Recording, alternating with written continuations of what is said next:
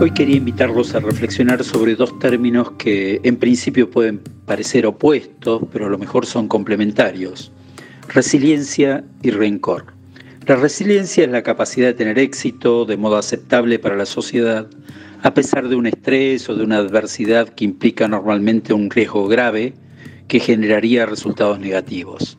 También se define como un proceso de competitividad donde una persona debe adaptarse positivamente a situaciones adversas. Viene del término del latín resilio, volver atrás, volver de un salto, resaltar, rebotar.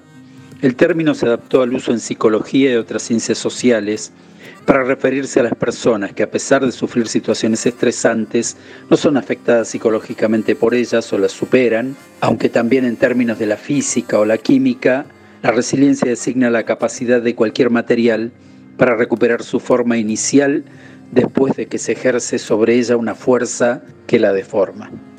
¿Cuáles son las características de una persona resiliente? Es que precisamente enfrentados a circunstancias extremas o traumáticas no desarrollan problemas mentales, drogadicción, conductas criminales. Cada persona tiene un nivel distinto de resiliencia desde alto hasta bajo. Las personas con resiliencia identifican situaciones de peligro, o sea, no son inconscientes le dan sentido al riesgo porque lo enfrentan con una misión, visión y valor y con sentido común para ofrecer maneras de interpretar y encauzar los acontecimientos e incluso se organizan con estrategias. Saben qué hacer, el máximo de cómo resolver los problemas con lo que se tiene a la mano. La vieja serie MacGyver, ¿no?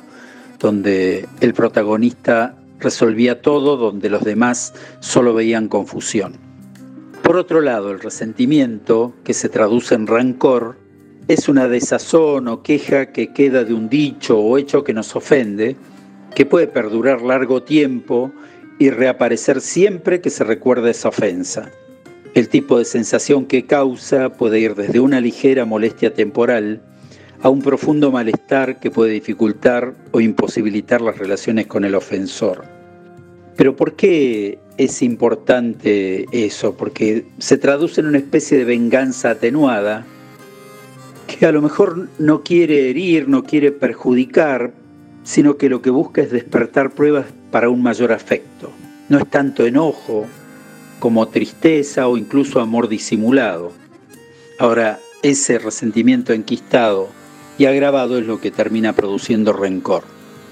Y voy al tema por el que traigo estos dos conceptos. Los argentinos nos caracterizamos por ser resilientes.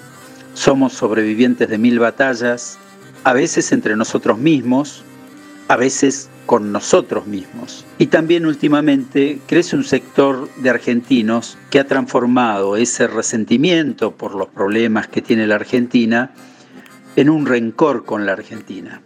¿Cuántas veces nos escuchamos hablar de este país de mierda, este país, ese término que nos enajena de nosotros mismos.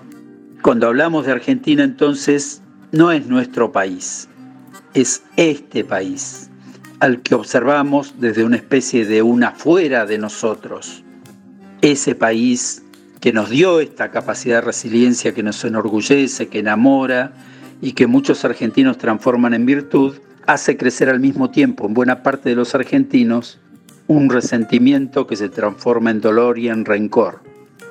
Esta Argentina me duele, me frustra, aunque me da capacidad de resiliencia, pero al mismo tiempo me genera rencor.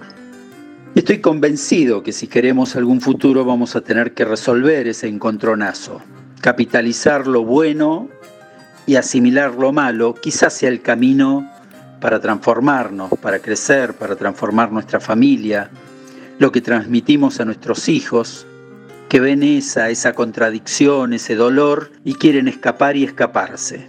Posiblemente si lo hacemos, si logramos resolver con éxito esta situación conflictiva, el futuro nos está esperando en algún lado y ese futuro posiblemente sea mejor.